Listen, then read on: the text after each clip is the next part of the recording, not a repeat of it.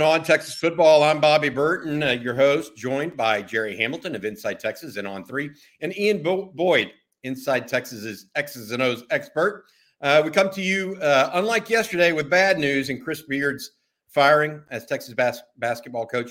Good news today. Uh, productive wide receiver Jordan Whittington uh, has announced that he is expected back uh, today, or is expected back for the new year. Whittington had has had 16 starts, uh, 1,252 total receiving yards in his career, um, and really a stable presence for the Longhorns this season. While uh, Xavier Worthy had his ups and downs at receiver, Whittington was solid almost throughout the year in his first full season healthy. Uh, Ian, I'm going to go to you first here. What do you think of what do you think uh, uh, Whittington's return means to the Longhorns offense?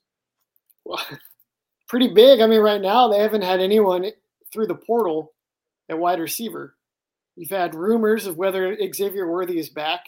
You have Isaiah Neyor, you know, returning from an ACL is not a small thing. We haven't heard anything negative, but that's, you know, you don't want all your eggs in that basket. And Jordan Whittington, I mean, that's like one of your most proven players. That's it's almost like to your point. It's it's it's getting a player out of the portal in his return. Um, he was very good last year. He was considering that it was potentially his last year at Texas, he was an incredibly willing blocker. I've been calling him their flex fullback for the last few months because he was so terrific, uh, just pulverizing defensive backs for Bijan Robinson.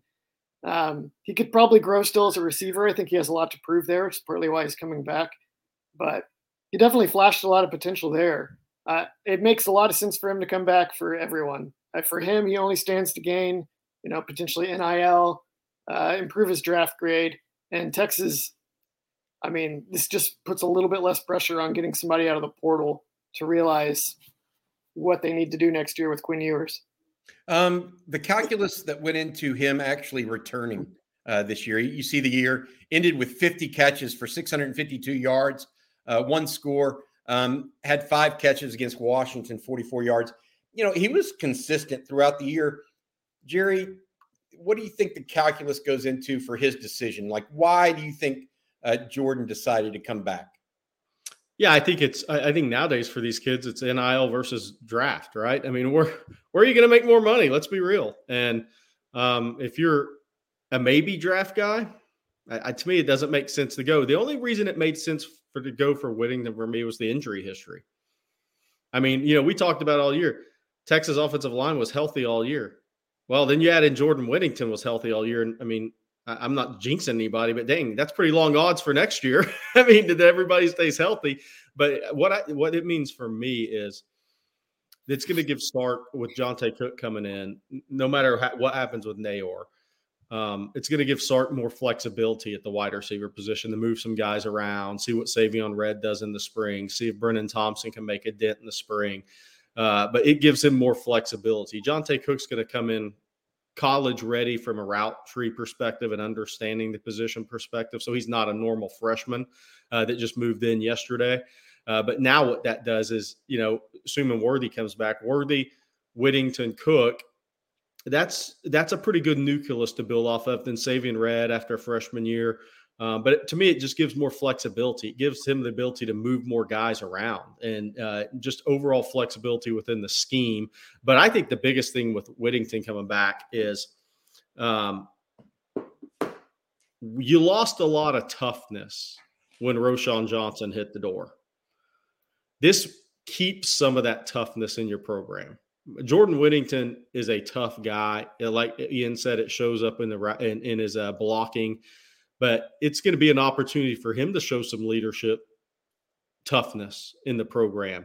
Uh, and I think that's big for Texas. It's not unlike Jerrin Thompson in that way, right? Both of those guys, pretty right. physical guys, uh, not necessarily the number one player on their offense or defense, but guys that are clearly willing to play and play hard each and every down. Uh, I want to say thank you to our sponsor uh, for the live stream on Fridays, Andy Ludicky. Are you looking to diversify? You may be someone like me that has their hands in multiple businesses. Well, it's a new year. Andy can help you diversify by finding you a business that will fit your time allotment and financial goals. Uh, if you want to start a new year, uh, you might want to start with a business that you can call your own. Uh, call him or email him to learn more. He's got a really cool process that asks you questions, kind of qualifies you for what business you might be uh, capable of running or best suited to run. I did it myself. Andy at myperfectfranchise.net. Um, we look across this, and, and, as I talk about it and think about it, Jerry, uh, as it relates to Texas football and Jordan Whittington, one thing that keeps coming back to me is his health. Uh, that full year of health, it may be that now he actually has a chance to really get more going on offense. I also feel, and I've said this numerous times, I think that this coming year, the offense is going to be differently situated. Last year, they spent a lot of time in 12 personnel with just two receivers, two tight ends, right?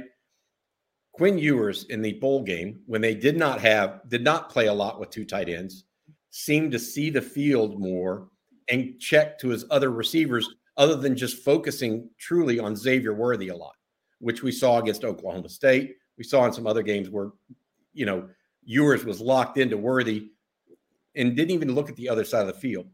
It seems like with three, when if Texas goes three wides more this year, Whittington could be looking at a, a truly significant jump in production, which also might lead to a significant jump in uh, NFL draft status. Yeah, no, I think so. I mean, look, in it, it'll be interesting to see how he's, you know, how things change within the passing game and the scheme next year. To your point, um, you know, Jordan is not a guy that's going to make 50, win a lot of 50 50 balls, but he's not a guy that doesn't have good body control. He does.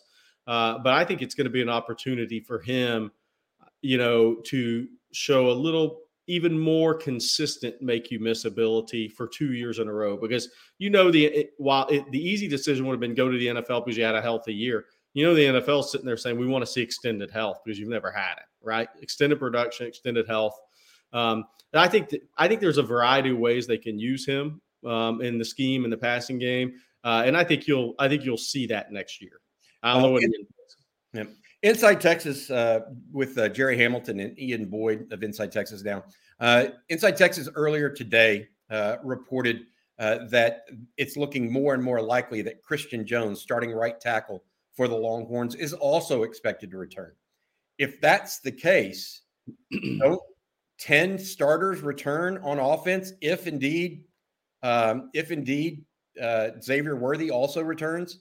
Yeah. 10 starters from an offense, you only lose Bijan Robinson. Obviously, it's a major piece. And don't get me wrong, uh, he will his his uh, loss will be felt. But Ian, what does that say about Texas on a go forward standpoint if they do indeed bring back not only Jordan Whittington, but it sounds like uh, as Inside Texas reporting, Christian Jones starting right tackle likely coming back for a COVID year as well. Yeah, really essential. I actually have some thoughts on Christian Jones fitting coming back. We can get to in a bit, but in general, like you were saying, it looks like Texas's best path next year is spread the field more, throw the ball more, try to rely on Quinn Ewers as a star rather than as a game manager or a, you know, you get one shot to worthy for quarter, please make it count kind of guy. And um, that kind of passing game and, and, and, offense is all about cohesion and continuity. Like uh, we all remember the, you know, the 2008, 2009 Longhorns they didn't even necessarily have. That's probably were some of the less talented Mack teams, top to bottom across the offensive depth chart. But they had a ton of guys that were really old and had played together for a long time, and that made a lot of difference because of the style they were playing with the quick passing game. Um, I think that's what Texas needs to do next year. The more guys you have coming back in the same schemes and the same language and the same working together in this system, the better. Um, the, the, the question I have, and Jerry, you take this one a little bit. Um, the move of Jones coming back, what does that do to Cam Williams, Neto Umeozulu, uh, those guys that were thought to be ready to, to, to really challenge for that job? I, I don't necessarily think that this is necessarily going to be Christian Jones's job. Defi- definitely. I mean, uh, he is not the best pass protector. That's something he obviously needs to work on, and probably one of the reasons why his grade wasn't that high from the NFL draft guys. Um, how does this fit into the offensive line as a whole? Yeah, I think it'll be interesting to see where the pieces are moved in the spring. Um, Could you see, and I'm not saying it's going to happen, could you see a scenario where Christian Jones works a little bit at a guard for his NFL draft stock? Because maybe his return is you're not a pass pro guy at the NFL level at tackle. I mean, so I, I, I think when he, the word is he's coming back, then you think, okay, he's going to play the right tackle. But is he? I mean, I, I think it's going to be interesting to see who moves where, or could does Cam Williams compete at a guard spot next year before move, bouncing out the tackle? I, I think it's going to be fascinating to watch um, which way this goes because I do think right now, before the Christian Jones decision, it was Cam Williams right tackle, DJ Campbell right guard, Major center, Cole Hudson left guard, and uh, Banks left tackle, and then Con- and Hayden Conner competing at the backup right tackle or for the right tackle spot. Um, now that's got to be shuffled again. Uh, I, I just think it's going to be fascinating to see what Kyle Flood does with the offensive line this spring. Because look, if moving Christian Jones to guard makes Texas a better team, then you do it. If that's what if if he if the Christian Jones says, okay, that's what I'm going to be in the NFL, then if that makes you a better team, you do it to where his pass protect his lack of pass pro isn't uh, doesn't hurt you as much. Now, is he a better pass pro guy than Cam Williams? I don't, uh, you know, that remains to be seen. But I think it's going to be interesting to see where where Kyle Flood moves all his pieces. It feels like a win-win, right? Like normally Christian Jones, a guy like that, you don't want to move inside to guard. But it, right now, it's clear you're not going to be drafted into the NFL because of your tackle ability. You've been playing right. it for three years. It's not happening. Like you're going to be a guard, so get a head start. Um, and then I honestly, I've wondered. I'm not. It's not obvious to me that Christian Jones right now is a better right tackle than Hayden Conner in terms of pass protection. Probably as a run blocker, he might be the best run blocker on the team. I don't know. So, and if you're going to be throwing the ball 30 plus times a year next year, 30, 30 times a game next season with Quinn Ewers, they probably will. It makes sense to mac to re- maximize the line for pass protection rather than run blocking for Bijan. Another day is here, and you're ready for it. What to wear? Check. Breakfast, lunch, and dinner? Check. Planning for what's next and how to save for it? That's where Bank of America can help. For your financial to-dos, Bank of America has experts ready to help get you closer to your goals. Get started at one of our local financial centers or 24-7 in our mobile banking app. Find a location near you at bankofamerica.com slash talk to us. What would you like the power to do? Mobile banking requires downloading the app and is only available for select devices. Message and data rates may apply. Bank of America and a member FDIC. Uh, that's why you pay. They pay you the big bucks, Ian. That analysis right there. I, look, it, it, probably won't happen because Christian Jones struggled on the left side. But boy, him at left guard next to Kelvin Banks at left tackle would do something yeah. in one game for me mentally. I know that. that is that's too big. A lot of, that's that's a lot of person. Yeah. Right there on the left side and yeah I, I i hope they try it. Yeah well i mean they've got they've got time. Um and, and that's that's one of the positives here. Uh they were so healthy and jerry's talked about this. All 13 games the same 13 starters on the o line i don't i mean i think that happened in the national championship season.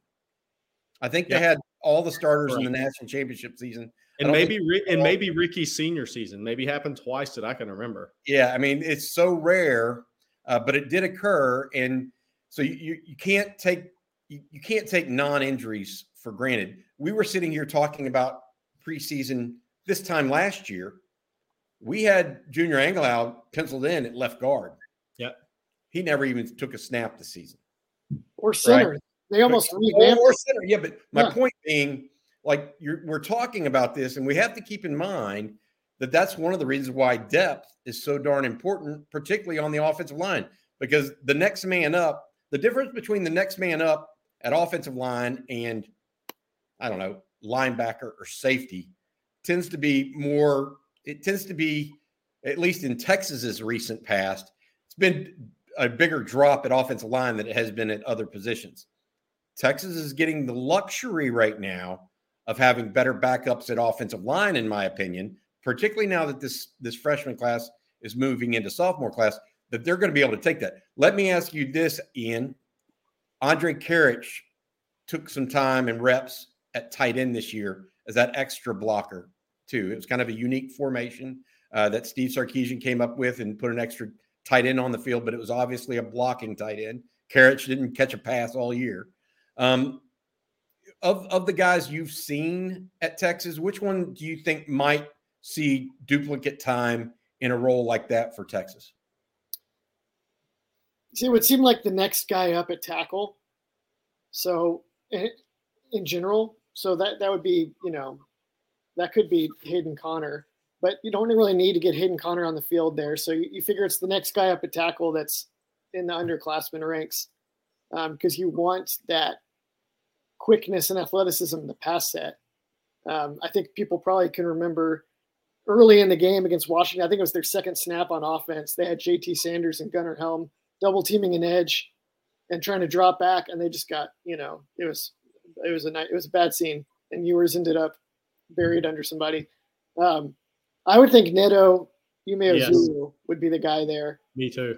Maybe a young guard, but I, I, don't see the. You already get the run blocking advantage from the fact they're playing a 300 pounder rather than a 260 pounder that also spends half his practice time running routes. So I would think you would get the most pass pro savvy guy.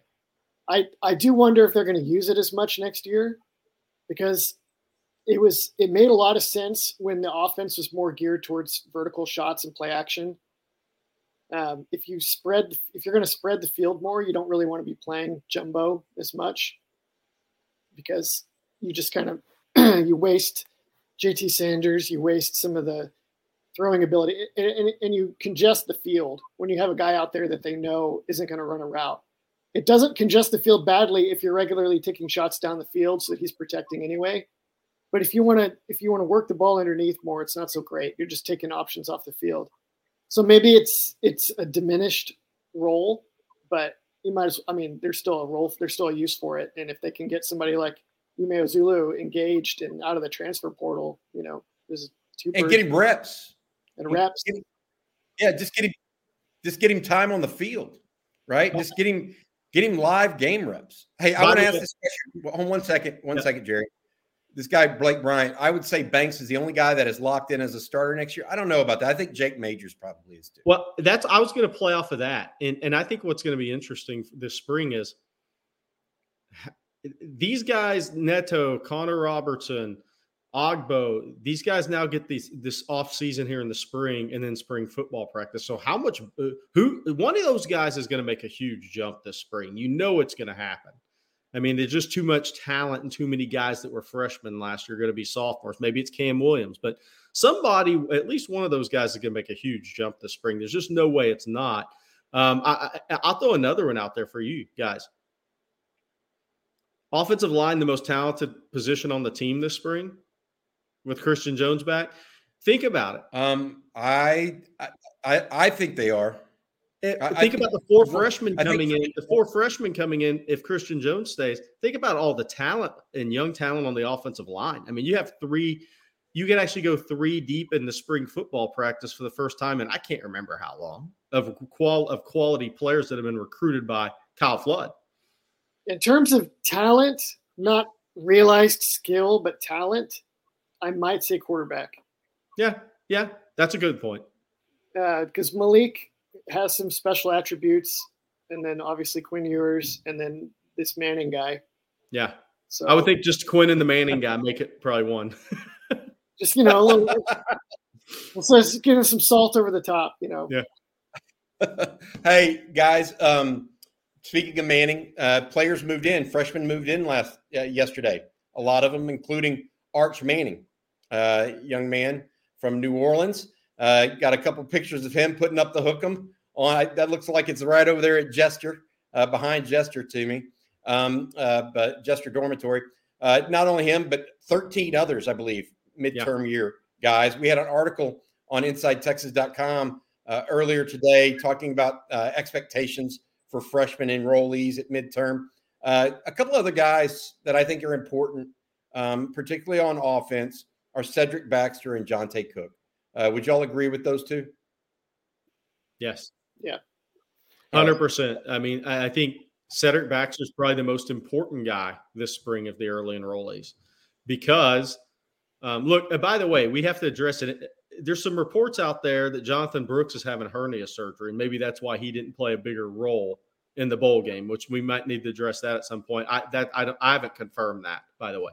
Um, But Cedric Baxter's out the most important midterm enrollee because look, what you saw in the bowl game, whether Brooks was hurt or not, Keilan Robinson's not that guy. That's not what he is.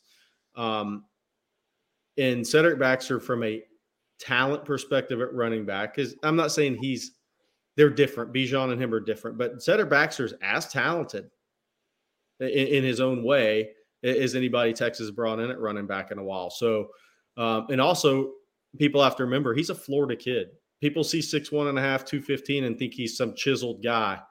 Um, he's not even close to where he's going to be physically. He's going to be six one and a half, six two, 230 pounds by August, or 225, 230, depending on where they want him to be by August. Uh, but him being in the spring is a huge deal just with pass pro, just adjusting to those holes, pinching cl- uh, much quicker on the college level, and what he's going to be asked to do in his impact next year. I think Johntay Cook is number two. Then I think you get to the linebackers and maybe Malik Muhammad with that group as well. I think those are really the guys that are going to be impactful this spring as far as the team next year. One of those linebackers has to try to see if they can't play early. And yep. Ian, what do you think about those linebackers? Well, I do want to say that pass pro could be huge. You don't want Baxter to be the perfect guy for their inside run game, but then he's having to jog on and off the field all day like Cedric Benson because they don't trust him. Yeah, pro until after Oklahoma beats you, right? Like, let's not let's not do that again. Um, yeah, Bobby, I'm sure you both remember. Probably a lot of our probably a lot of our viewers remember that. Uh, I think Anthony Hill is probably the favorite to be the starting will linebacker. I wrote about that this week. Um, there's a lot they can do to kind of cover that position up and not make them cover as much, which is good because Anthony Hill didn't really. Uh, that's what Denton Ryan did. Uh, he didn't cover much at at uh, in high school. He's fast. I don't know. I don't really know if his change of direction is that great. I know his acceleration is amazing, and when it's combined in a 230 pound frame, it's a huge problem. But I don't know if he's a guy. I don't know if he can do what Jaylan Ford does. Right. Maybe they could develop him to do that, and I don't know that they could. And even if they could, it feels like a waste of time because he's very good at other things. So, but um, I so I think I tend to think he's a little bit more limited than you'd think from a five star, but he could play very quickly and be very impactful in that role. And uh, who else is going to do it? So well, they need they need somebody that can help plug the middle. Yep. yep. Um, that was uh, evident, uh, especially against Washington, because Jaylan Ford, as good as he might be, um, and that is someone we're tracking to make sure he's returning as well, by the way, uh, on defense. But uh, they need another guy that can plug the middle. They did not necessarily have that this year with DeMarvion Overshown. That that's not his ball game, right? Um, at the same time, we'll we'll see how that goes. Uh, this is a question from Justin Yarbrough. We're going to be taking everybody's questions today, uh, as well as we always do on Fridays. Uh, Jerry uh, Hamilton and Ian Boyd of Inside Texas, alongside me uh, Bobby Burton. Let's start with Justin Yarbrough. Could Connor, um, Hayden Conner, or uh, Cole Cole Hudson push Jake Majors at center if that involves getting the best five on the field? That's part one. And thoughts if we might still go after a bigger back in the portal. I'm going to take the bigger back in the portal first. You guys contemplate the the uh, Hayden Conner Cole Hudson move to center. Um, as far as a bigger back in the portal, yes, it's it's very possible Texas still goes after a bigger back in the portal. Um, Jaydon Blue, uh, I reported earlier this week, was expected to enter the portal. He came out about four or five hours later and said he wasn't going in the portal. Uh, the facts are, Jaydon had told some some of those around him that he was going in the portal and made a change of heart. And this thing happens with with uh, young guys who are deciding these are life altering, life changing decisions. Uh, so I'm I'm happy to see that he's made one uh, and looks like he's set for Texas for this spring. Uh, that being said, Texas still needs another big back. They can't just solely rely on Jonathan Brooks, who, like, like Jerry just mentioned, uh, another uh, outlet reporting that he had hernia, hernia surgery, and then you have a true freshman as your other big back. It's clearly not Keilan Robinson. That's not that's not who he is. We saw that in the uh, bowl game. It's not who Jaydon Blue is either, and we know it's not who Trey Wisner, the fellow freshman, is. Uh, you need you need three guys with some durability that can be 20 carry guys for you, in my opinion. Because one guy goes down, Roschon Johnson and Bijan Robinson went down. They had Jonathan Brooks ready, right? Mm-hmm. Even though he's a younger guy, you need three. Otherwise, you get banged up and it puts you in puts you in a pickle. Um, what about you guys on Hayden Conner and uh, Cole Hudson trying to replace or push Jake Majors? Yeah, I, I think uh, I think something to remember. To Connor Robertson was the number two center this year, but there was no injury, so he didn't have to be forced into action. Uh, Texas high on Connor Robertson at center, so that definitely plays into any competition at the center position. Um, I, I, I don't see Hayden Conner at all. I could see Cole Hudson, um, and I could see Connor Robertson being guys that if if Hudson gets some work there could push majors. I'm not saying beat him out, but push him. Uh, but look, been a long time since Texas had three guys at center that you could say, okay, this could be a real competition. So one, that's a strength right there, where how the program's changed. Um, uh, Ian, this one's for you. Uh, what's going on with Maalik Murphy? Does he fit? I don't know that fits the question. What do you think, Ian? Yeah, I, I think he fits fine. He's got a huge arm. He looks a lot like some of the guys that uh, that Sark's been successful with in the past. But I think he needs to have more of a um, Mac Jones, Cody Kessler kind of career arc. Uh, he came in very raw. They didn't ask him to do a ton at was it Juniper Serra in California. Yep. Um, I mean, he's throwing like 15, 20 times a game out there, right? I mean, it's not a very high workload for a four-star quarterback. He was improving gradually there. Uh, at Texas, they reworked some things. He had some injuries early on. He's just on. A, he's on a long developmental timeline. So uh, he's. I've always seen him as a guy that you want him around, probably like in another year or two, in case something goes wrong, or you know Arch needs time, or Arch gets hurt or something, and then you have this guy that you slowly fashioned into a winning quarterback and, and unlocked some of his talent over time, but not. I mean, there even in the modern age where quarterbacks play early, there are still guys that need the longer uh, timeline before they're ready, and I, that's where I think he fits. I, I think the interesting thing with him in the spring, not we'll be able to watch much of it, right? But is guys who go through big mechanical overhauls and really change the length of their throwing motion, right? Which that's the big ask for him. He's gone from a long arm to a more compact arm. Is when you get under duress, are you able to take that to the field or do you revert back to how you've always played?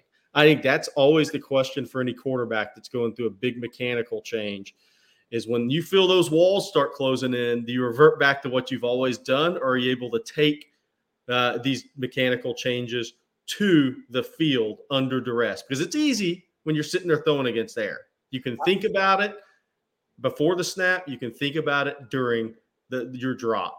But when you when your peripheral starts seeing guys that are going to hit you, what do you do at that point? I think that's going to be the interesting thing to watch with Maalik Murphy as they continue to try to break him down and build him up. Um, hey, this is a this is a question that we're getting uh, from the Inside Texas message board. I wanted to pass it on here. What is going on with Brennan Thompson? Haven't heard his name much, um, and I want to try to address that real quick.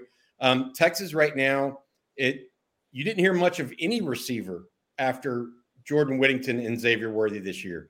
After after Iowa State and Casey Cain dropped that pass, Steve Sarkisian had to come to Jesus kind of with himself, I think, and said, We're going to try to run the ball with Bijan and Roschon and see what we can get. Right. I mean, that after that game, when he actually ran the ball down Iowa State's throat in the fourth quarter, and Cain was not productive and, and actually had a, a huge drop, I, I I felt a sense of change in Steve Sarkisian and how he called the ball game. Um, and so it wasn't just Cain, though, that was a uh, uh, I don't want to say victim, but a fallout from that decision, right? You also had Savion Red that didn't see as much time necessarily. You saw Casey Cain, you saw Brennan Thompson. Um, we didn't see a lot of three wide receiver sets, period. Now, they may have came in every so often and spelled uh, Whittington and Worthy, but it was really in a backup type role and not an opportunity role. So um, Brennan Thompson will be running track for Texas this spring, but it will not uh, compete or uh, take uh, precedence over his time on the field in the spring. So he's going to make every single f- football practice uh, and every single football workout uh, as well as well. Bobby. You brought up something I thought was interesting this year. How much I think Sark had to transition his what they were thinking offensively going into the season. Isaiah Neyor injury, Agiye Hall being Agiye Hall. I hate to say it. Yeah. Billingsley six game suspension. Right. How much did they end up having to change their plans going into the season? I think it was substantially. I think it was substantial. I don't know what you guys think, but that's a look. You lose Neyor, who was a starter and a deep threat. Hall does nothing but get in trouble, and that was another guy that had vertical ability. Um, then you Billingsley's a, a, non-factor, right? He's out half the year. So te- Ja'Tavion Sanders was talented but unproven uh, to a large extent. So how much did they really have to change what they were thinking all summer going into the season? Gotcha. I I agree that there there's no doubt that that changed Sark's outlook, particularly the Neyor injury. Uh, I think I even think Junior Angilau did at some level because now you have a freshman guard instead of a senior guard blocking and pass protecting, right? And Cole Hudson, for as nasty as I think he plays and as smart as he is, he's not a plus pack pass protector at this point in his college career. Um, and so, uh, you know, I, I, think that's that's all well and good. Here's another question, um, Jerry. I'm going to ask you this because uh, you're the recruiting guy on the, the primary recruiting guy on this call. Anyone do well enough to get a big bump in the rankings at the All Star games? Seeking the truth never gets old. Introducing June's Journey, the free to play mobile game that will immerse you in a thrilling murder mystery. Join June Parker as she uncovers hidden objects and clues to solve her sister's death in a beautifully illustrated world set in the roaring 20s. With new chapters added every week, the excitement never ends. Download June's Journey now on your Android or iOS device, or play on PC through Facebook Games. Let's see. Uh, let's see how tomorrow goes um, with uh, Jelani McDonald. He's looked really good in San Antonio. See how Samaje Burrell plays. Short notice, short week for him, right? Uh, Anthony Hill, I mean, he's a consensus five star. Does he remain that way? Does on three, which we've had him about around 55 or 60 the whole time, does he get a bump up in the game? Um, as far as the guys in the Under Armour, it's hard for those guys to really move up. I mean, Malik Muhammad, Johntay Cook are top 50 guys in the country. Um, Derek Williams is ranked 40 overall. Uh, I could see Sydir Mitchell bumping up a little bit. I think um, all the the industry's kind of saying he's a first, second down guy, but he's not going to be a pass rusher, right? I don't think that'll be proven out to be true long term. I think he'll he'll he'll. Eh, Nathan O'Neill was on here with us last week. He'll develop that. Um, and then Cedric Baxter's already five star running back. Where are you going to go from there? I mean, so I don't see anything major coming out of Under Armour. Um, if there's anything major, I think it would come out of uh, the Adidas game tomorrow. I mean, Peyton Kirkland plays. He's he's he started as a four star. He's back to a three star. Could he get could he get bumped back up to a four star? I don't think that impact Texas class ranking of three. Um, I think a Jelani McDonald commitment impacts that more. Um, but well, yeah, here's the deal about Jelani McDonald too that people need to remember. Uh, if he does indeed choose Texas tomorrow, uh, safety safety athlete linebacker out of uh, uh Waco Connally, who's actually playing some cornerback in this yeah. in this All Star game to give you an idea of his athleticism. Um, the thing about people need to remember there is on three has already been very high on him as we were from the start. Yes. Yeah, from from uh, that perspective, you look at this number. On three it. has him the number 82 player in the country, and a couple other services uh, have him in the 200s, 24 uh, seven, reasonably the same, uh, 82 versus 97. Uh, when you're dealing with 3,500 kids that are being ranked, that's negligible difference. Um, but could I see him moving up in those other two ones? Uh, in those other two so oh, yeah, based on this, yes, and that will thereby affect his on three consensus ranking. Yes, which takes, which takes all four of those services and mix them together, and so they could move up that way, but it won't necessarily move up per se. I don't think much uh, on on three. There's just not much room for him to go up. Uh, and, and and I think if he was a guy that made a jump, if you could expand that back out, um, if he made a jump Okay, he's right now he's 137 overall, but it's the 93.15. So when you're looking at these class rankings, how this stuff works, the top 20 guys in a class are counted towards your class ranking with the on three consensus team ranking. So if that guy bumps up into the 94.5 range after this, well, then you suddenly, if he commits to Texas, you suddenly inch a little closer to Georgia for the number two class. And if you happen to beat out Georgia for Deuce Robinson, Texas finishes two in the country in recruiting. So for the people that really follow that, while the the numbers between 202 and 180 are minimal eh, with rivals or ESPN, um, if you start jumping up to that 94.5 range and what that does for your class rankings for people that really study that, that inch would inch you closer to Georgia. Um, and then, you know, I don't know how many of the Georgia guys really can make big jumps. Uh, but then if you happen to beat out Georgia for Deuce Robinson, suddenly you finish with a number two class. So that's where all this could actually factor in long term. But I think Jelani McDonald, the one thing I'll say about him, and I'm sure Bobby and you guys will comment right up behind me on this. This is the type of athleticism on defense that the program has needed for a while for me. A guy who can, is is it can play. You you can't really say what he's going to play. You just know he's going to do it really fast and out. It's, it's Mo Blackwell with a bigger I mean, frame, exactly. But but that's the type of guy, though, right? I mean, yeah. and and and you have to get. I mean, to be clear, Morice Blackwell, you have to season them. They don't right. just come in raw. You know, it, it takes time. But this these guys are rare because they're playmakers. Um, I go back to a play that Mo Blackwell made against uh, Baylor early in the game, and he just flung himself into the tight end and totally wrecked uh, an outside run uh, for Baylor that Jaylan Ford tackled, made a four yard tackle for loss because he scraped clean. Yeah. And nobody, Ovie Oghoufo, somebody's asking me about how do we feel about him leaving. There's no chance Ovie would have ever made that play. Um, and I know they play different spots, but they also tried to contain the edge at times, and that's what Blackwell was able to do. This is a good question. Hey, Ian, I want you to take this. Let me set you up, okay? Um, as it relates to Ovie leaving, what do you think about that? And go ahead and talk about Blackwell as well, if that's what you want to speak to. Yeah, uh, I, I mean, Ovie, they he was a third stringer at Notre Dame for a reason. They got him up to a passable level. Uh, he was much better in run defense this year. In the 2021 Red, River shootout when Oklahoma was running counter for eight, nine yards of play. There's a few, there was more than one guilty party in that. But one of the problems was that they had not trained Oghoufo in how to set those edges in the boundary. And uh, I, he was just, it just wasn't, he was just a, a, a low floor, a low ceiling player in a premier position where you want to attack offenses. So like the premier pass rushing position, premier attack the backfield position. And uh, he was an athletic guy, hard worker, made himself a lot better at Texas. I'm sure they're very all very grateful for what he did. But they had they if he was playing again there next year, it was going to be a big problem.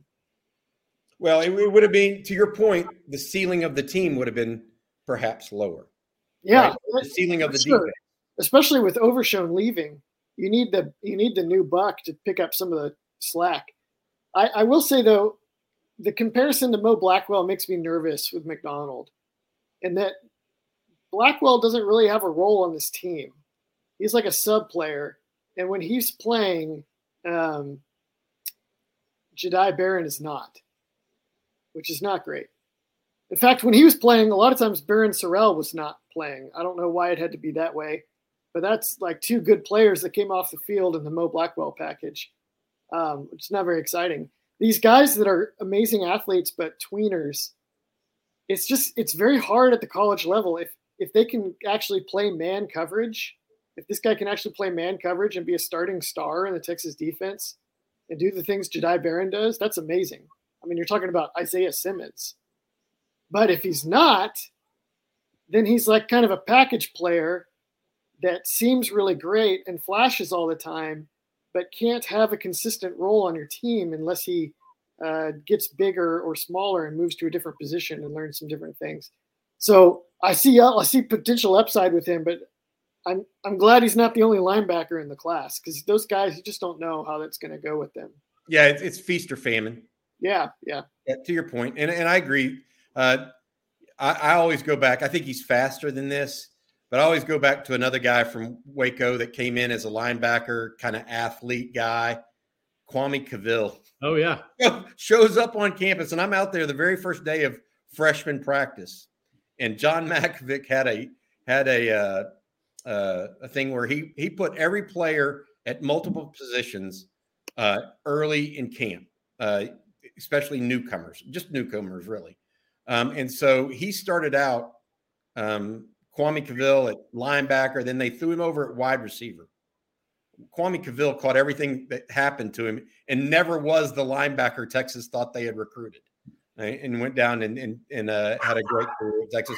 But a, uh, a, um, a, a guy that uh, from Waco area that is that athlete football player more than he is a I know you're going to play this position type of guy uh, coming in. Hey, uh, Jerry, talk about safety in the portal. What we know about Jalen Catalon at, at, this time as well. Catalon uh, visits Texas to end the weekend. Um, believe A and M, Purdue, Ole Miss uh, visits. My, the big question is, does he take a visit after Texas, or is he done? Um, I, I, think that'll be the interesting thing. Obviously, Purdue got him on campus. I mean, maybe he ends up there. I, I, just I don't I don't think he left Arkansas to go to Purdue, not with his other options. I, I will believe that one when I see it. Um, I, I, think if you have an opportunity to, to go to Texas or to go to A and M, um, I, I, think it's going to be hard for him to pass on that, um, unless there's a positional coaching change that may impact him um, in College Station. Um, and I think Ole Miss is probably, uh, you know, a, a, feasible option for him as well. I think what what's interesting with all this though, with it, so say a Catalon picks A and M or Texas, that does that push a kid to the portal that's already on campus there? Because when Jalen Catalon's healthy, he's taking somebody's position. Somebody's thinking they're going to play somewhere, but if that guy's healthy, you aren't going to be a better player than he is. He is an All American. He is an All SEC player size be damned, he is a tremendous football player. If he's healthy, somebody's sitting. And how does that person handle sitting that wasn't planning on sitting going into the spring? if he shows if he signs with a Texas or Texas A&M. And I say Texas A&M because if he went there, how does that affect the guy on campus there that maybe would jump in the portal? We'll see. Yeah, Bryce Anderson, uh, Jacoby Mathews, uh, guys like that that could play safety. I, there you go. I, I, agree. And or guy like maybe like Jaylon Guilbeau at Texas. Exactly. The only issue with Guilbeau though is he's out for the spring. Right. Right. And so he's going to have a he's he's got a, uh, uh, rehab in front of him that's a little bit different.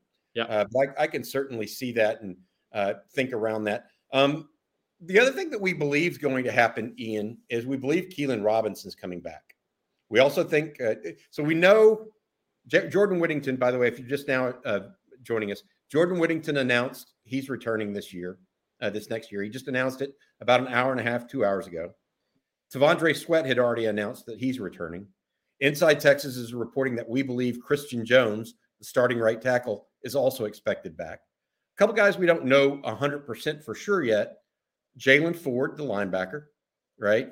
We, we just don't know. Xavier Worthy, we're never really going to know, we don't think. Uh-huh. Um, and then Keilan Robinson. Uh, Keilan, it sounds like is sticking around, but we don't know for sure. Uh, what does he mean, in your opinion, to the team, uh, uh, Ian, and, and, and his role and what it might be next year? I thought he was pretty good out of the backfield in the Alamo Bowl. Um, that game was mostly kind of negative from his perspective, but um, he had a, a, decent screen pass, as did Brooks, had an even better one and he had some nice little uh, outlet passes that that Ewers seems to like to throw. So you could see him actually having an increased role next year as a third down back um, for his receiving ability. If Texas is comfortable enough getting five out into patterns on third down, if, if they feel like they don't have to leave somebody behind or they're going to get Ewers killed, and you can get five out regularly, then Keilan Robinson's probably number one for that.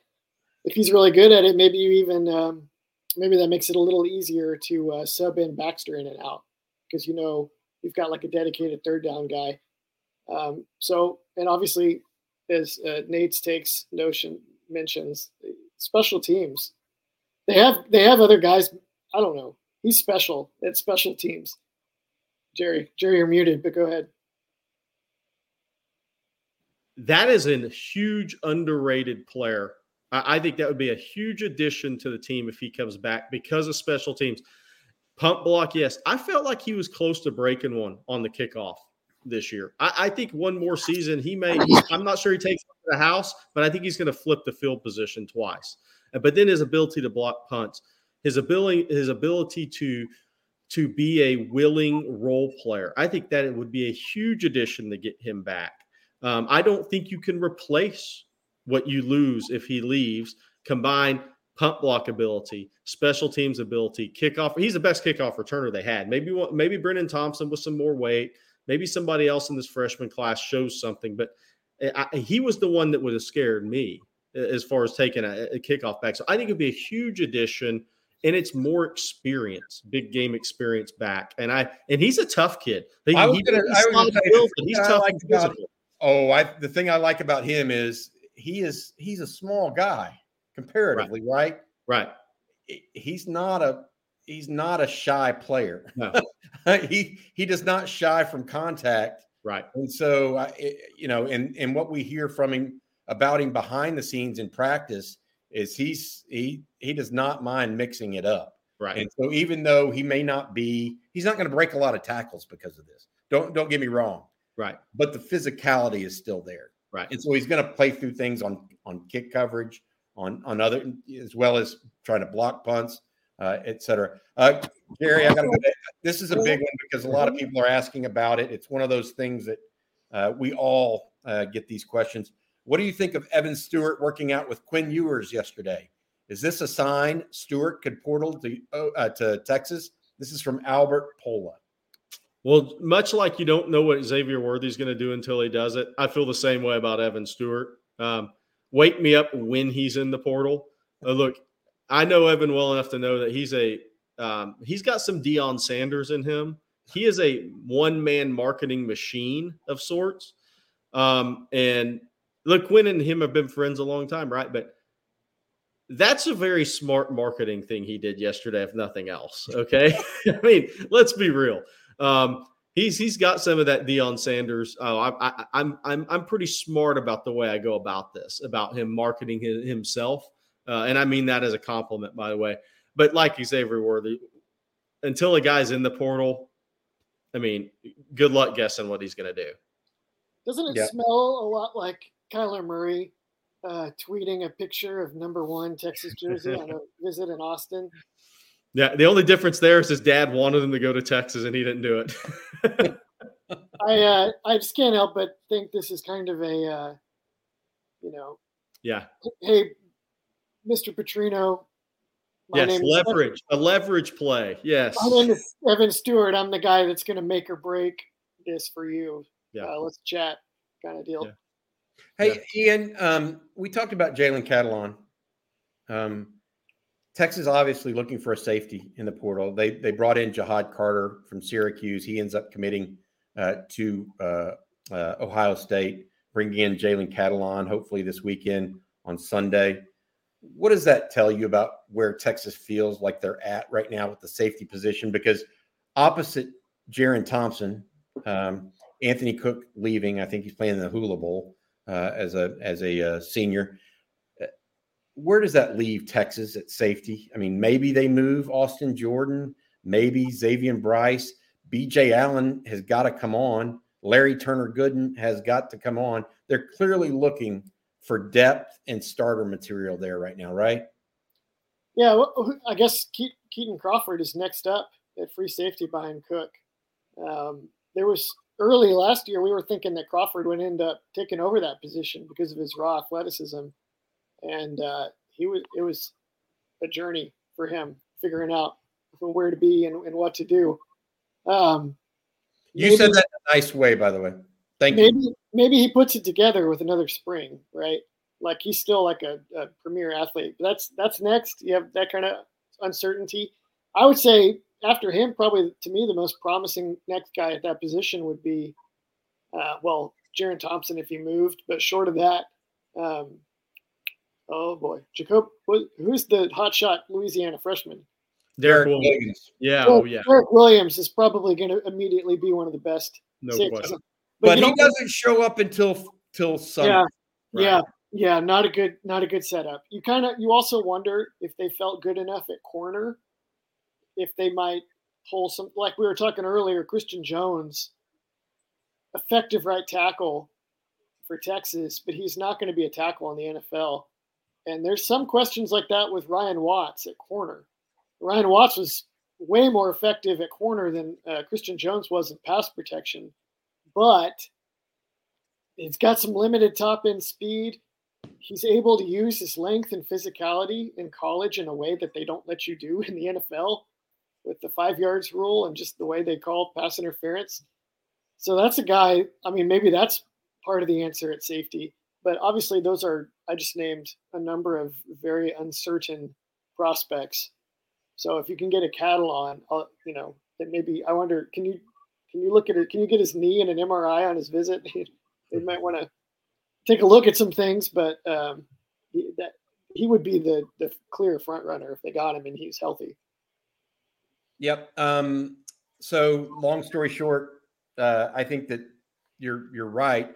Uh, one thing about Catalon is they have uh, Catalon himself has actually uh, provided uh, MRI type material, not just to Texas, but to multiple teams. Interesting. And and the word is is that his surgically repaired shoulder shows no structural damage at, at this point. You know, how does that still make him the same willing hitter that he was despite his size? I mean, you know, we don't know that. Like, shoulder injuries are very, very tricky ones they're almost worse nowadays than knee injuries in football. it used to be the knee injury that was the 25 years ago or 30 years ago. The knee injury was the taboo, right? Nobody wanted an ACL because you wouldn't never come back from it fully. Now it's the shoulder injury that, that a lot of teams are worried about. Our guy Justin Wells was saying about um, Catalon coming out of high school. He was like, "That kid is so good, but I worry about him in the SEC because he's going to get he's he's small, but he doesn't play like it." Yeah. Uh, I want to say thank you to our sponsor. We got a couple more questions here. We've got about 10 more minutes remaining in the show. Uh, but want to say thank you very much to our sponsor, Andy Ludicky. Uh, Andy's over at myperfectfranchise.net. He helps place individuals with franchises uh, and give them business ownership. Uh, so if you're stuck in the corporate rat race with two weeks PTO and no control over the money you can make or your schedule in general, call Andy. He will take you through a process to help find a business that will fit your skill sets and financial goals. Financial or uh, franchise ownership isn't for everyone, but if you have a desire to take control of your destiny, call Andy or email him at andy at myperfectfranchise.net. Uh, he's a good friend of the program and been with us now uh, since the outset almost uh, of uh, on Texas football, and we appreciate it. Uh, Jerry, got a question for you Andy, and I think that y'all both can uh, chime in on if Jones returns, as Inside Texas is is uh, projecting right now, Christian Jones, how would you rate the offensive line uh, for next year from one to ten? I guess ten being the highest. This comes from Frank DeCluet. I, I would go six and a half to seven entering the spring, and eight to eight and a half starting next season after these young kids have another spring football and summer conditioning uh, because I think the difference between these guys, strength wise, body wise, from freshman to sophomore year is going to be huge. So I think right now, six and a half to seven starting spring, eight, eight and a half starting next season. I really think there's going to be that big of a difference from year one to year two. I think Texas is going to have the best depth they've had on the offensive line in many years and the most future NFL draft picks. Uh, but I do think those kids this spring is going to they're going to be much better in August than they are this spring. And I'm talking Cam Williams, Neto, all because there was only one early enrollee last year, Cole Hudson. So it's a huge spring for these kids. So even the what you see in the spring is gonna be totally different than August. Ian, what do you think? I think about the same. I'm trying to think of what a 10 would be. And uh, I think of teams like um, Alabama and Georgia. yeah, Alabama in 2020, Oklahoma in 2018 when they had an NFL yeah. player at every single spot. Um, they could run the ball, they could protect, they could do everything. They had dominant athletes at multiple positions. I don't know if Texas can get there in 2023 where they have dominant athletes at multiple spots. They have, you know, Banks is pretty much there. I think he will safely be there. And Jones maybe at guard, but not at tackle. Um, and then the other guys are either not going to get there or they need to make a major leap. So uh, yeah, I think probably an eight is the cap, with an additional caveat that the Big 12 generally doesn't get anywhere close to an eight offensive line on this scale, where you compare like nationally elite units. So if te- Texas should be the best offensive line in the Big 12 next year by far, which is a really big deal. Wait a minute. You just said something that caught my ear. No, So I no, heard no. earlier today. You just called Texas should be the best offensive line unit in the Big 12. I heard earlier today Chris Klieman, the, the head coach at Kansas State, say that Kansas State is bringing back their top eight offensive linemen from last year. And I Yeah, think well- those were seniors this year. Remember when? Remember when Baylor brought back like four or five starters, Four of the five. Yeah. We thought they were going to ha- make hay. and then it turned out that without Tyquan Thornton occupying two defenders 50 yards off the ball every play, it wasn't quite as dominant a unit as we thought. I, I think Kansas State will have a similar uh, experience next year when it's not Deuce Vaughn turning a, you know, average blocked run into an 80 yard, you know. They're, I mean, they'll be good, but te- Well, they're, they're trying to get a Florida State running back transfer right now that, that has rushed for over a thousand yards. Uh, Oh, in his Treshaun career. Ward, yeah, which would be huge because I'm telling you, the Stewart kid flipping from Kansas State to Colorado was a huge blow to Kansas State. He's the fastest player in American in pads. I, I've got to say this. I got to say this, Gary. Though, let me give you my rank on this. Yeah. I, I I think that Texas is a seven going into next year, um, because even with Jones re- returning, I think the most talented guys on the roster are young. Yeah. Yeah. Uh, e- even with the best offensive line class in the country two years ago, which I don't think there's any question it was, it's already produced two starters um, as true freshmen. I don't think you can really have a true freshman offensive line class be any higher than that by their sophomore year. Does that make sense? Yeah. And if you're really talking about the best prospects on that line, I would think seven, seven and a half. Uh, now, the year Jones has to leave, the year Jake Majors leaves, that's when I think that junior year and you see that offensive line, that's a different animal for me. I mean, it's I think they're they're they're potentially really good. Hey Jerry, question for you: C.J. Williams, wide receiver from uh, Mater Dei uh, and USC, in the portal. Uh, Texas gave him a run out of high school because of uh, Coach Sarkisian's uh, uh, contacts at Mater Dei. And Brendan Mary, Brennan Marion Ari follows him on Twitter. Do you think Texas will kick the tires there, or do you think they have higher aspirations in the portal? Based on who they've passed on that's been in the portal, I'll say no. I mean, CJ Williams is an old kid. He's 20 years old, freshman, runs 4 7. I don't see it. By the way, don't we need to address Chris Beard on here before we get out of here? I mean, Um, well, we did yesterday, but we Okay, can't. we'll stay away from it. We'll stay away from it. No, no, no. I don't want to. I don't want to stay away from anything. I I think that um, you know, look, big loss for Texas basketball uh, and the program. Uh, now the healing can be, begin though, and now the kids uh, can start to focus on what they need to be focusing on, Right. which is the actual season itself. Jerry, you Right. ha- you have something you want to say? Yeah. Here's what I want to tell Texas fans. That's the reason I led into this. Um, I'm already hearing that a lot of people, this a lot of people are going to be interested in this job. Uh, I think this job is. I think we overrate some jobs, and I think we underrate some jobs. And I think Texas basketball, when you look at it, great university, the best. I mean, best college arena. College coaches that have been in it will tell you it's the best college arena, right? The state produces three or four NBA players a year. Unbelievable talent coming through this state. DFW is ridiculous in basketball. Um, and these guys see some really talented coaches see how quickly Beard was getting things done. And so it's easy to see where you can take it. So for the Texas fans, that's, oh no, we're toast in basketball. I disagree with you. Just, I'll say this I disagree. People will be surprised how many people are, are going to have real interest in this job. All right. Um, hey, Ian, finish it up with this from Blake Bryant. So it looks like we are returning 16 of 22 starters next season, if my math is correct. Uh, you've done a lot of analysis and, and thoughts on, you know, what returning starters really mean to a program, et cetera. 16 of 22 seems on the high end, right? Yeah, it really matters the most in your pass game and pass defense components. Uh, my old colleague Bill Connolly did some extensive stats on this, and he was kind of surprised by the result. But it makes sense, and you see it play out again and again. This, in the Big 12 in particular, you saw it this year. You win with veteran secondaries that know what they're doing and can play together and understand what they're how they're being attacked and how to adjust and how to communicate. And you win with experienced uh, pass protection and quarterback receiver combos that can hit the option routes, that know the adjustments to make, that know the hot routes. They they're on the same page.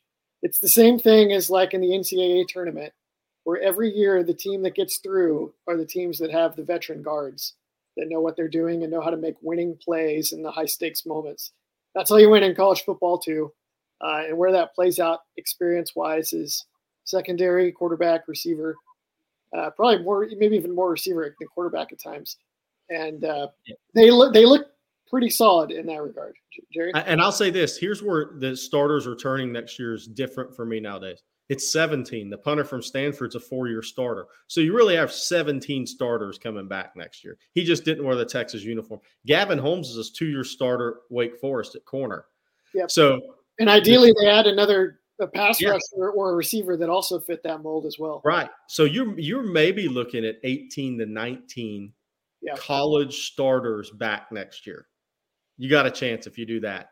As long as you also have that depth coming up from the younger ranks, correct, uh, that can that can fill in whenever things start uh, breaking down, as they invariably do because of injuries and the physical nature of the sport. They'll they'll not have had that since uh, probably 2018 was the last time they had that much experience on both sides, which obviously went pretty well. Yep, Sugar Bowl champion. All right, Ian Boyd and uh, Jerry Hamilton of Inside Texas. This has been the Longhorn live stream on Texas football on Friday afternoon. Thanks so many of you uh, for joining us. Uh, also, like to thank our uh, sponsor Andy Ludicky of MyPerfectFranchise.net. If you're looking to get a uh, into the franchise business, uh, drop Andy a line at Andy at myperfectfranchise.net. All right, for Jerry, Ian, I'm Bobby Burton, and this has been the live stream. Thanks.